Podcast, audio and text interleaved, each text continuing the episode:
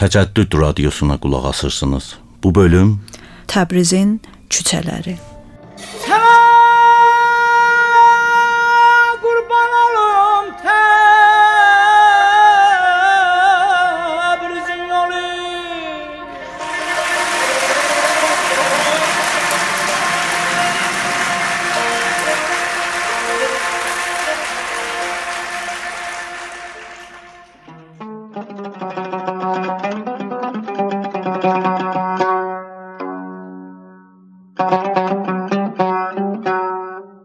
Olsun aləmlərin mehriban tanrısına, qiyamət günlərinin ağasına, ya Rəbbi. Bizlər sənə qulluq edər və səndən yardım dilər, ya Rəbbi. Göstər lütfən bizlərə doğru yolu, o yol ki, yolsuzların, azğınların yolu deyil.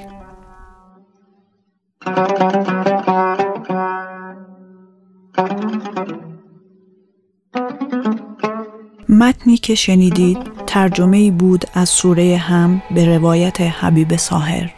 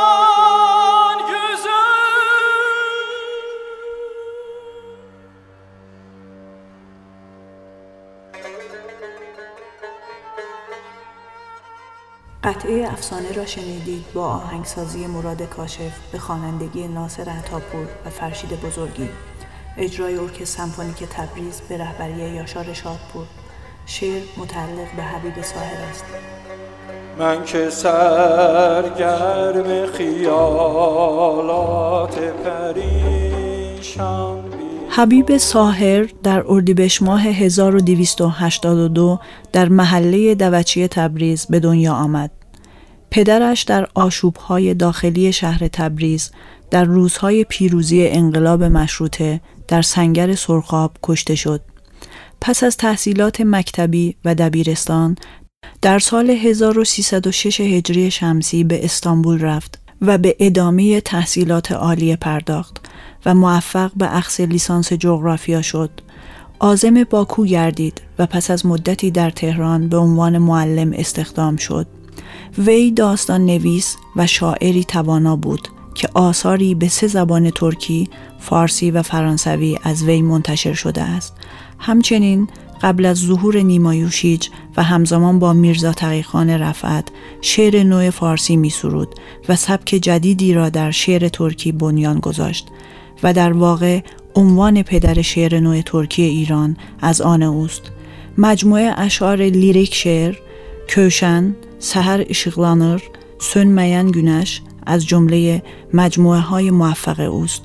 ساهر جزء سیوم قرآن کریم بخشی از غزلیات حافظ شست ربایی اصیل و ناب از خیام گلستان سعدی و بسیاری آثار دیگر را به صورت منظوم به زبان ترکی آذربایجانی ترجمه کرد و سرانجام بعد از یک عمر مبارزه در راه استیلای حق و خدمت به خلق آذر ماه 1364 در تهران چشم از جهان فرو بست و در بهشت زهرا به خاک سپرده شد.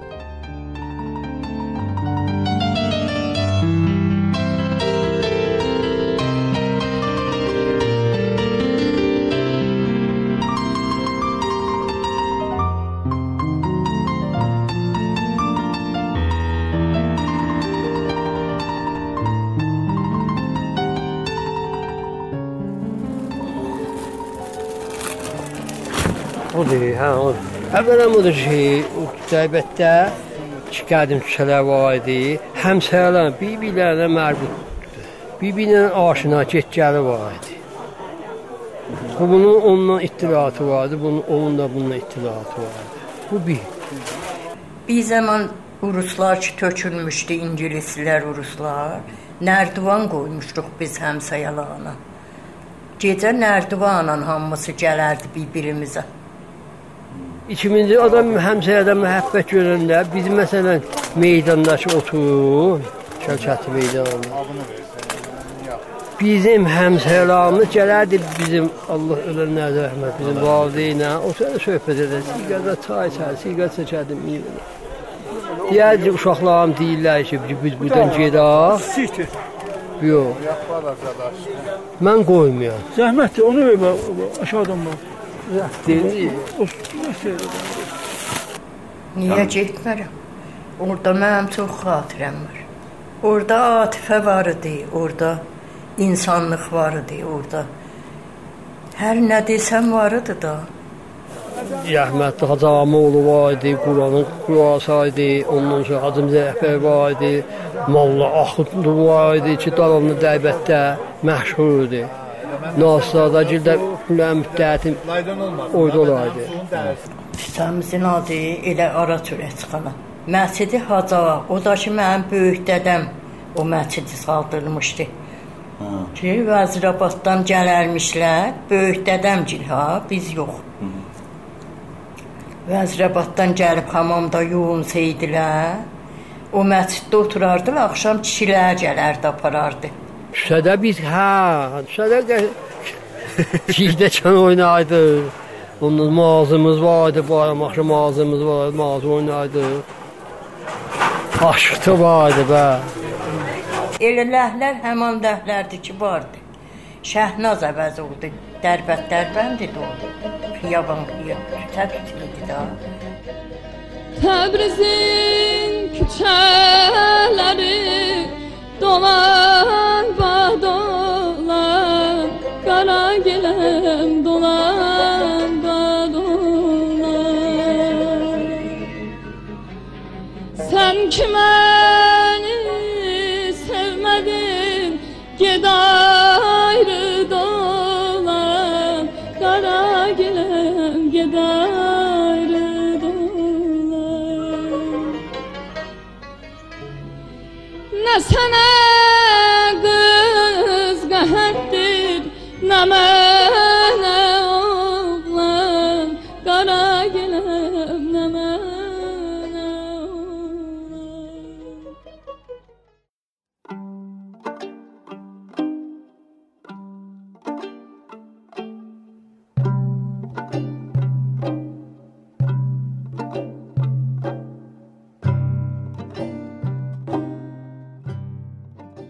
Eşidəcəyiniz bu şeir Ərrabə adı ilə Döktür Rıza Bərahəninin öz səsi ilə oxuduğu şeirdir. Eyvaz Taha şeiri farscadan türkcəyə çevirib və sonra Bərahəni öz səsi ilə dikləmə etmişdir. Şeir çevirisinə görə Bərahəni bir namədə Eyvaz Tahaya belə yazır.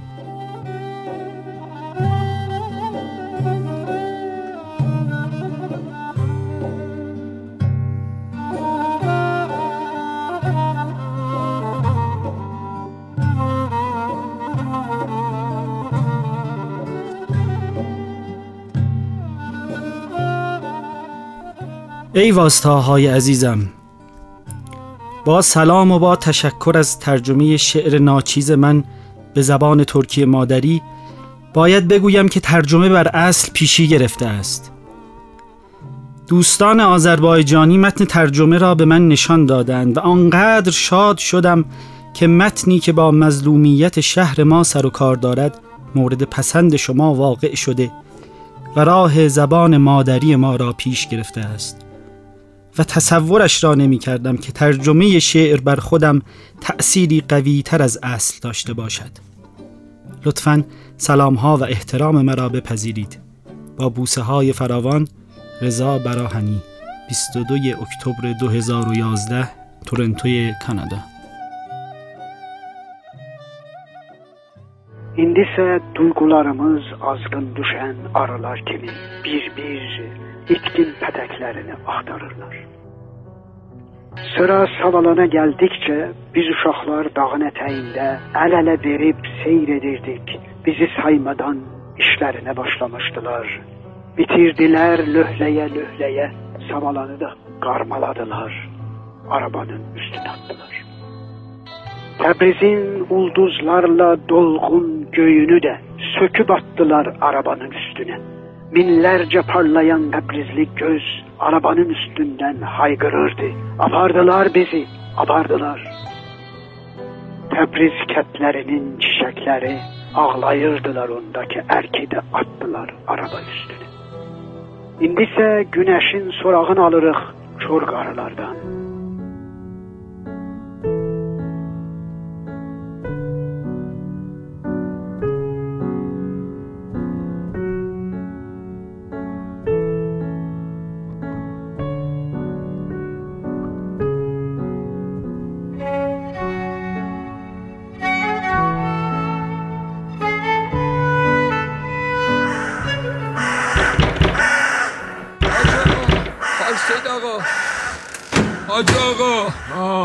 چه خبره؟ بازم یکی رو دارن میارن اینجا توی قبرستون. خب. مرده که نه حاج آقا یه آدم زنده. واسه چی؟ ای بابا معلومه دیگه واسه چی؟ مگه صدای تبلا رو از دور نمیشنوین؟ من, من, من, داشتم قبر میکندم که یه دفعه دیدم فرداشا ریختن و صفر ساتورشون رو پهن کردن. منتظرن که بیارن و سرش رو بزنن حاج آقا. آه. آه که این کار تمومی نداره. مردمم دو پشت سه پشت جمع شدن رفتن رو دیوارا و بالای درختا خود محمد میر غضب اومده؟ نه بابا نه شاگردش عباس رو فرستاده. خودش هم تو گونباغی دستش بند بوده. میگم عجب روزگاری شده حاج آقا. آدم زنده رو میارن تو قبرستون بیجونش می‌کنن و میدنش دست ما. میگم آخه ما چه گناهی کردیم که باید سر رو جدا خاک کنیم و تن و جدا. میدون آجا من که دلم تاب نمیاره حالم به هم می‌خوره به خدا. مردم با چه دل و جرأتی داد و بیدار رو انداختن؟ مگه فراشا نیومدن؟ چرا آقا چرا گفتم که اومدن؟ مردم واسه تماشا جمع شدن مثلا. هنوز نیاوردنش؟ نه منتظرشن حاجی.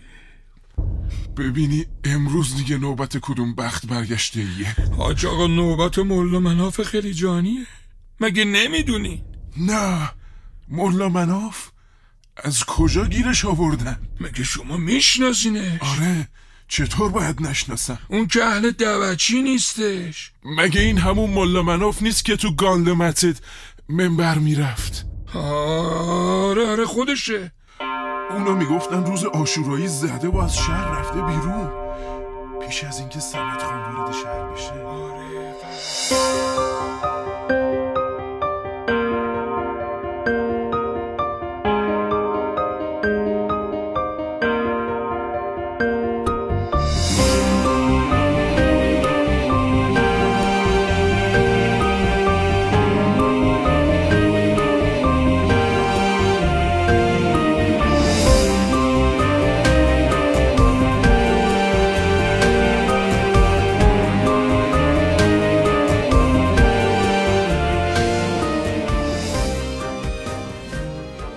اجرایی که شنیدید بخشی از نمایشنامه از پانه افتاده ها اثر غلام حسین ساعدی رمان نویس، شاعر و نمایشنامه نویس آذربایجانی است که توسط امیر حجازی و فرهاد مکاری اجرا شد.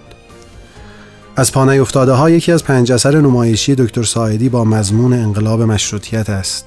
این پزشک و ادیب تبریزی در سال 1364 با غم غربت دوری از تبریز در پاریس درگذشت. و در قبرستان پرلاشز به خاک سپرده شد تبریز سنین ایارن var zamanlara Sahatin var zamanlar keçip gedirlər Sinemde tarixlerin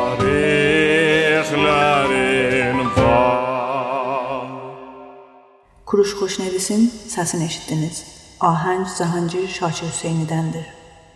Ya xanımlar, məsələn, indiki kimində, məsələn, rahat öyündə qəşəng sələmə libas süveydi, qəşəng rahatdır. Gördüm bir dənə məhəllədə çeşmə olaydı, xanımlar gedirdi o çeşmə başında növbəyə duyurlar ki, libas süvacaq. 22 də Fonteynlə başlandı, öz qədim özüydü. Nobar qapısından. İndi Dərbəndində olaydılar orada. Oradan gəldilər, bilən müddət xiyava vurmamışlar. Burada dih başından vardı olmuşlar, mən o tayzənlər içərisində. İyi tayzənlərin içərisində Arvadlar çıxmışlar, damda xonçalara tamaşa edirlər. Toyunda, təzyiyə. Toyunda təziyəsində ondan, ehsanında. Məkkəyə çıxır. Orada bəh ehsan olur. Həm də orada çox olar. Ha, gedər. Məhərrəmi şikayət çox olar. Məhərrəmin əvvəlində başlar. Qəribən ta 17 gün, 8 günlə. Ehsan. Ya yedi.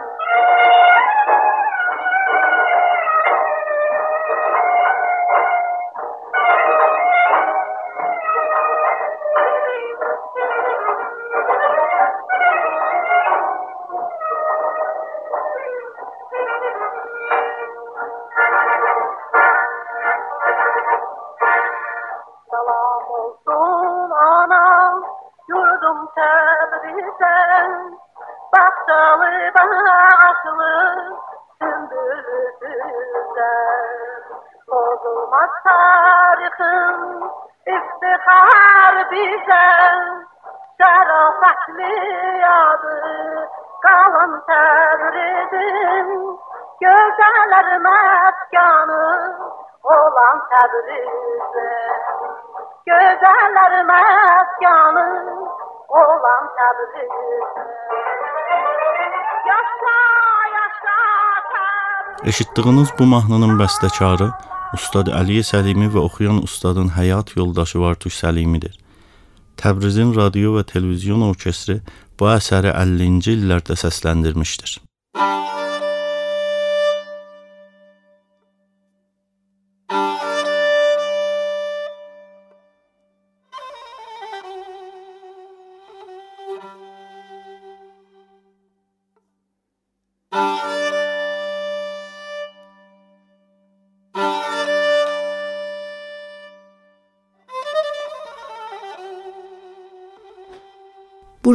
torpağı ayrı bir zaddır, İlqarəmi. İyi burnuma dəyəndə elə bir yarama məlhəm qoyurlar. Ürəyim uşaq ürəyi təkin sevinir, doğrudan da İlqarəmi. Sən ürəyin uşaqlar kimi sevinməsini görübsən ya yox? Axı göbəyi bu torpaqda quyulayıblar. Göbək quyulanan torpaq adamı özünə çəkər. Bu torpaq məni də çəkir gətirir. Dünyadan yorulan çağda bu torpaq yadıma düşər. Boğulan çağda elə bir üzümə bir sərin hava dəyir. Axı göbək quyulanan torpaq məlhəm kimi olar.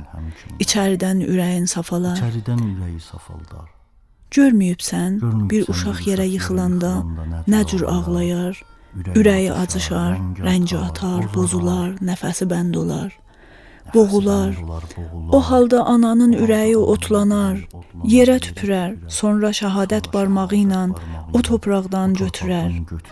Oğunan uşağın ağzının içinə, damağına yapışdırar. Onda uşağın ürəyi soğuyar. Uşağın ürəyi soyuyar. Torpaq anadır, ana. Ana torpaq.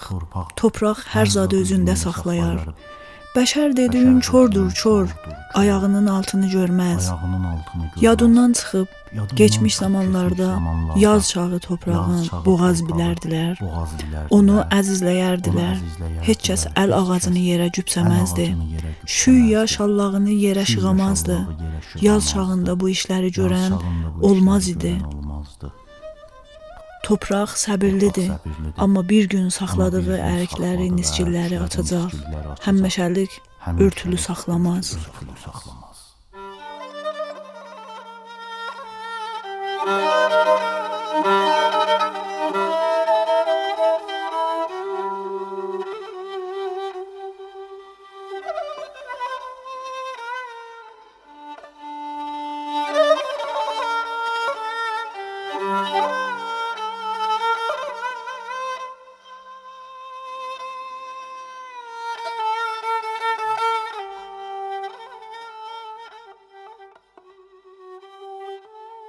Qaraçıxa romanı Nasir Mənzurinin ən tanınmış əsəridir. Nasir Mənzuri Miyananın Köləboz bölgəsində dünyaya göz açıb və indilik Tehranda yaşayır. Roman və dilçilik mövzularında müxtəlif kitablar və məqalələr yazmışdır. Azərbaycan türkçəsi, farsça və ingiliscə əsərləri vardır. Qaraçıxa romanı Azərbaycan əsatirinə dayanan bir romandır. Hər kəs onu qoruyan və anlayan bir qaraçıxası vardır. Bəlkə qaraçıxa indinin deyimi ilə deyilsə, bir cür 6-cı hissdir. Qaraçıxa qəhrəmanı xətərlərdən və şər qüvvələrdən qoruyub və xeyr ilə şərrin dönüş nöqtəsində şərrə tərəf getməkdən insanı saxlar.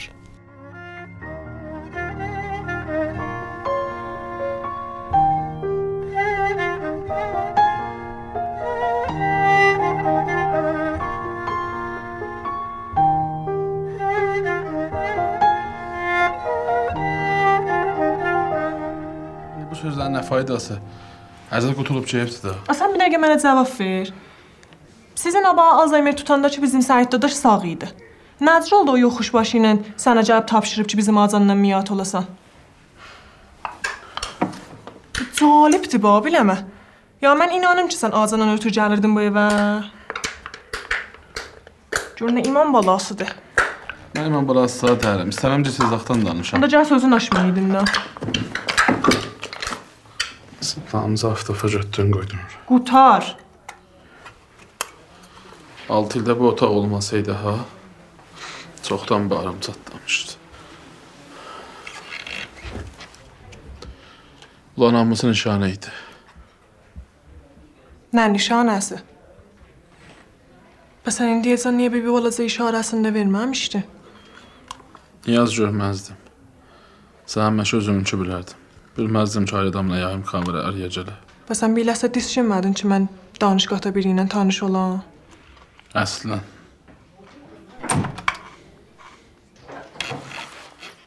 Eşitdiyiniz bu səslər Ev filmindən bir parçadır. Ev filmi Azərbaycan müstəqil sinemasının ilk uzun filmidir. Bu film 1395-ci ildə düzəlib İran və başqa ölkələrdə və məxsusən 18-dən artıq festivalda böyük uğurlar qazanmışdır. Bu film Simorq Bulurin və 35-ci Fəcr cəşnvarəsinin ən yaxşı filmnamə caizəsini almışdır. Xanə-i Sinema tərəfindən Tokyo cəşnvarəsi və Asiya Pasifik cəşnvarəsinə göndərilmişdir. Filmin filmnaməsi və kargərdanı Azərbaycanlı hünərmənd Əsqər Yusif İnəcada aiddir. Bu film Azərbaycan türkçəsində işıq üzü görmüşdür.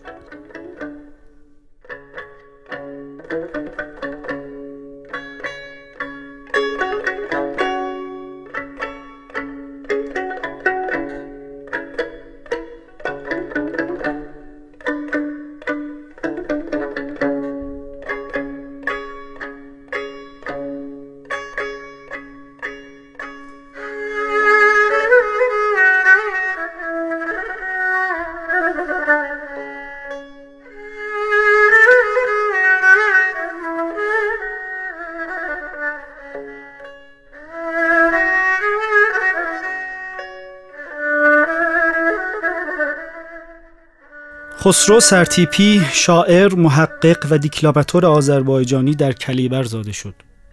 او همانند اسکاتس فیتزجرالد که خیام را به دنیا شناساند، نقش بزرگی در شناساندن شاعر پرآوازه آذربایجان حکیم نباتی به دنیا داشته است. سرتیپی غریحه شعر و حس بسیار زیبایی دارد. در ادامه شعر تبریز او را میشنوید و سپس قطعه ای رومانتیک با نام هارداسان با صدای آذر چلبیانی و وحید محمد نژاد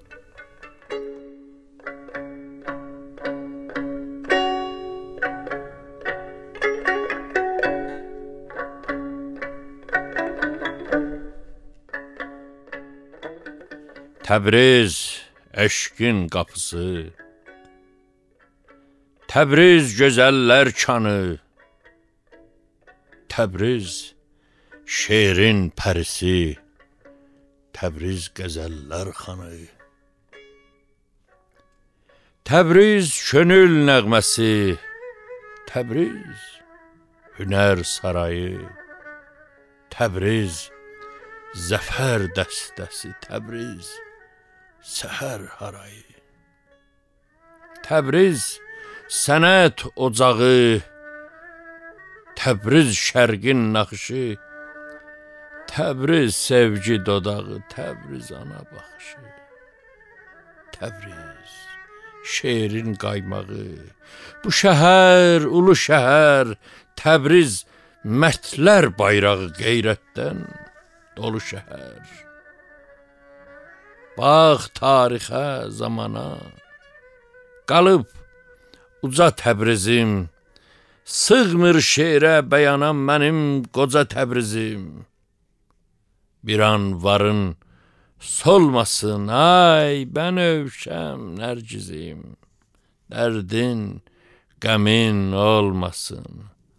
Sen ay güzel Tebriz'im.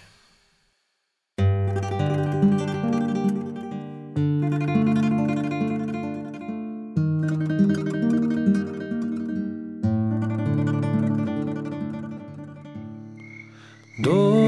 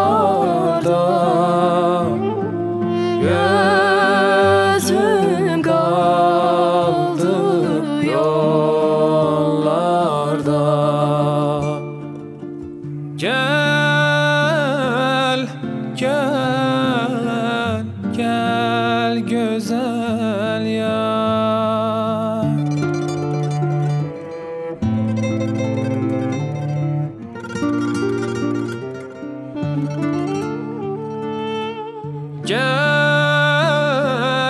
gel, geldi bahar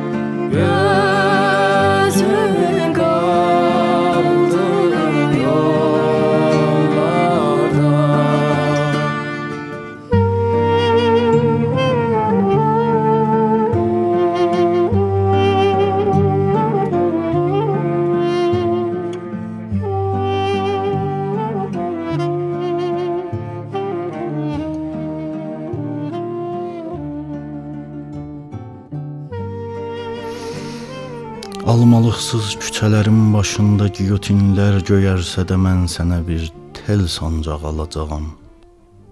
Çərşənbə günündə bulaq başında. Sənə bir tel sancağı alacaqdım ciblərim boşalmasaydı. Sən mənə üç arşın ip tap, sənə bir tel sancağı almasam, özümü asacağam dumanlı Təbrizin solmazlığında. Bu gün də ac yatdım, pivə tapılmır, siqar çəkmirəm. Duz çörək almağa sevgi qıtlığı var. Mən bir şəhəri sevirəm, bir də səni. Mən sevdiyim şəhəri sən də sevməlisən. Yoxsa mən səni sevməyəcəm.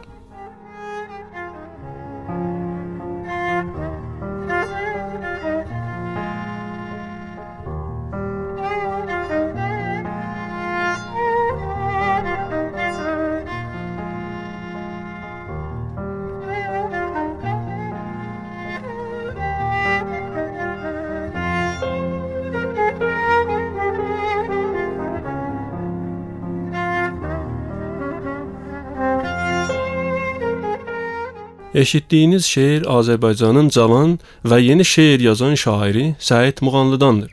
Səid Muğanlının çalışmaları əsərində 500-dən artıq kitab ədəbiyyat dünyamızda işıq üzü görmüşdür. Şeirdə Səid yeni form, kəlmə və mövzulardan çəkinməyən bir şairdir. Radiomuzun sonunda bir musiqi dinləyəcəksiniz. Oxuyan Pənahi, bəstəkar Əli Səlimidir və hələlik.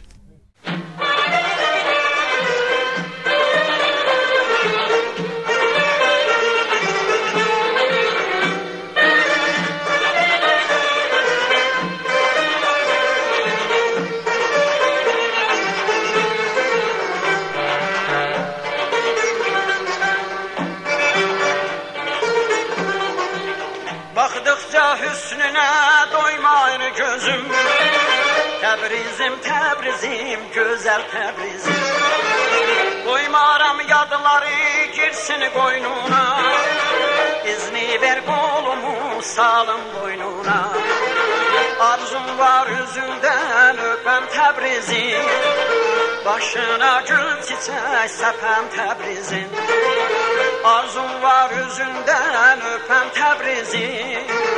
Başına gül çiçek sepem Tebrizim. basar ağlarım gülsen gülerem Sende yaşayarım sende ölerem. Varımı sen ile yarı bölerem. Tebrizim Tebrizim güzel Tebrizim.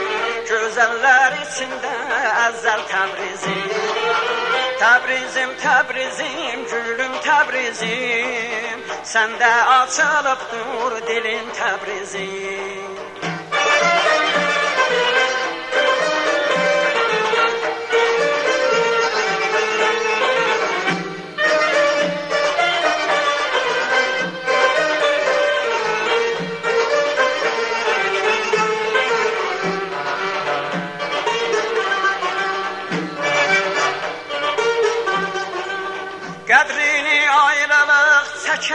Bilər Təbrizim, Təbrizim, gözəl Təbrizim Hicranla göz yaşın tökənlər bilər Ömrünə qaranlıq tökənlər bilər Bağından gül çiçək dərdim Təbrizim Yenə təzələndi dərdim Təbrizim Bağından gül çiçək dərdim Təbrizim Yenə təzələndi dərdim Təbrizim Ağlasan ağlaram, gülsən gülərəm Səndə yaşayaram, səndə ölərəm Varım sən ilə yarı bölərəm Tebrizim, güzel Tebrizim Güzeller içimde ezel Tebrizim. Tebrizim, Tebrizim, gülüm Tebrizim Sende açılıp dur dilim Tebrizim. Tebrizim, Tebrizim, gülüm Tebrizim Sende açılıp dur dilim Tebrizim.